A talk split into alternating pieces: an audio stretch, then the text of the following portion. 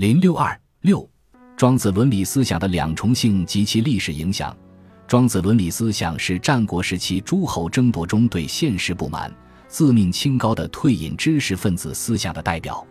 由于庄子及他那一派对当权者抱着敌视和不合作的态度，因此在其伦理思想中，一方面宣扬保全自己，与人交往中甘处下流，与人无争，与时无争，泯除善恶，以谋求自我的长存长利，表现为一种消极避世、自我善保的个体主义思想意识。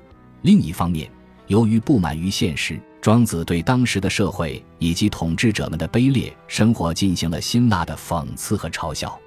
这种嘲笑和批判，尽管是从消极避世的立场出发，但也确实刺中了统治阶级及其道德的要害，并且有的批判还是相当深刻的。正如前面所说，庄子揭露了窃钩者诛，窃国者为诸侯，诸侯之门而仁义存焉的社会现象。尖锐地指出了仁义道德的阶级性及其社会作用的实质。不仅如此，庄子还对那些追求富贵利禄但行为卑鄙的人进行了淋漓尽致的刻画和无情的揭露。庄子《列御寇》中说：“宋人有曹商者，为宋王使秦。齐王也，得车数乘，王悦之，一车百乘。反于宋，见庄子曰：‘夫处穷驴恶相，困窘之具。’”搞向黄须者，商之所短也；一物万乘之主，而从车百乘者，商之所长也。庄子曰：“秦王有病召医，破痛溃挫者得车一乘，视智者得车五乘，所之欲下得车愈多。子启治其治邪，何得车之多也？子行矣。”这个故事是说，曹商为宋王出使秦国，由于得到了秦王的欢心。秦王便赠给了他一百辆车子。回到宋国后，他向庄子夸耀自己奉迎的本领，说：“你住在破巷子里，穷得靠织草鞋糊口，饿得脖梗细长，面黄肌瘦。从这一点上说，我比不了你。至于去会见大国的君主，就能得到百辆车子的赏赐，这就是我的长处了。”庄子却极其机智而轻蔑地回答说：“听说秦王得了痔疮。”把痔疮弄破的就赏给一辆车子，能使他的痔疮的就赏给五辆车子。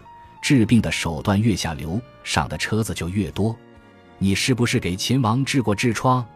不然怎么能搞到这么多的车子呢？快走吧！庄子及其一派还深刻地揭露了当时社会中人和人的关系都是尔虞我诈、相互倾轧的关系，人们都在争名图利、暗算别人、保全自己。庄子。山木还通过一个寓言，对社会中的这种关系做了极其形象的描述。其中说，庄子在一个栗园里面游玩，看见一只翼雀飞来，落在栗林中，就准备用弹弓打它。忽然又看见一只蝉正隐身于树叶之下的美因而忘其身，有一只螳螂却用树叶遮蔽了自己，准备用刀去捕杀这只蝉，竟见得而忘其形，忘掉了自己身后有着很大的危险。此时，羿却看到螳螂是一块好肉，正准备啄死这只螳螂。他见利而忘其身，岂能知道庄子正在树下剪长布，直弹而流之，即提起衣裳，举步疾行，准备好了弹弓，正要打他呢。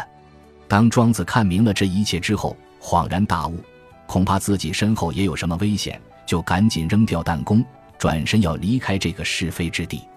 可惜已经晚了。看管理员的人早已注意到了他，认为他是偷栗子的小偷，前来对他进行追问。这一次，庄子深深地感受到了很大的侮辱，三个月都没有到大庭上与学生见面。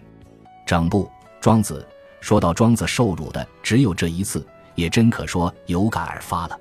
庄子三月不停，也许是由这件事联想到人与人之间的关系，深深的为自己的安危而忧虑的缘故吧。庄子的人生哲学也有其积极的一面，把他的思想说成是虚无主义、阿 Q 精神、滑头主义、悲观主义，否认他的思想体系有任何积极作用，则是不正确的。我们要注意正确分析和评价庄子思想的本来意义。不能否认，庄子的伦理思想从本质上讲是自命清高的、虚无主义的和消极出世的人生哲学，即使在当时。它的影响也确实是消极的，因为它不能给人以奋发有为、积极入世的激励。但是，也应当看到庄子对尔虞我诈、相互倾轧的私有制社会的不满，对剥削阶级的行为及其所鼓吹的仁义道德的揭露。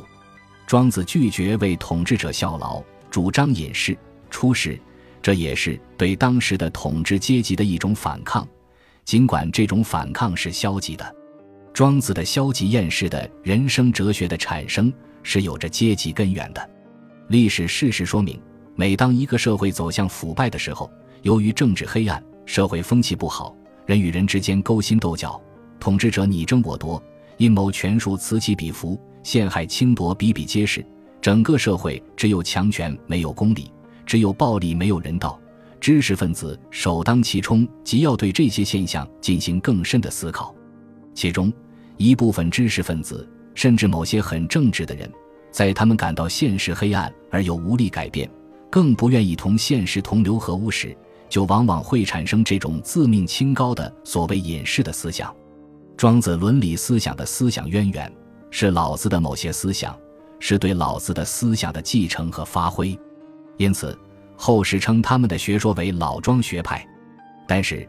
庄子的人生哲学并不是老子思想的简单重复，而是从隐士思想的方面，把老子的这一伦理思想发展到了登峰造极的地步。庄子的人生哲学在历史上有着很大的影响，在历代部分知识分子中间有着很大的市场。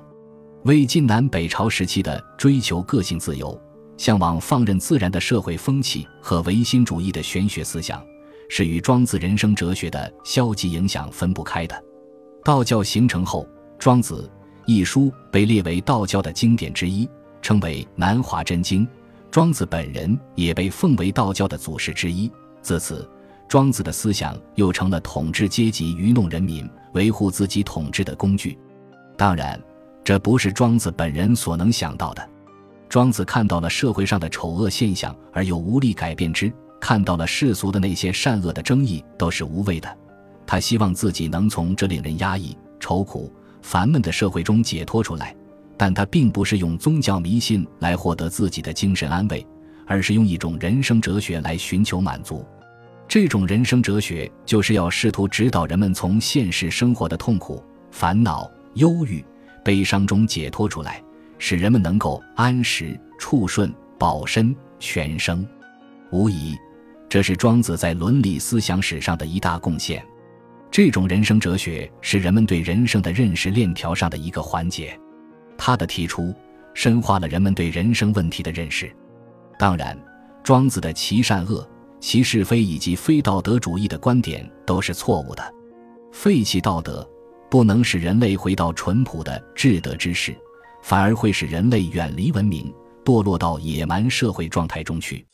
他的人生如梦。不遣是非以与世俗处，处乎才与不才之间，以无后入有间等思想，包含着较多的消极因素，是应当批判的。否则，只能产生不关心社会、不关心集体、不关心他人，只关心个人生命的颓废的一代。但是他反对人们争名争利，强调要顺应自然，反对剥削阶级道德的虚伪，强调在浑浊的社会中要洁身自处等人生哲学。却包含着合理的因素，是值得批判继承的。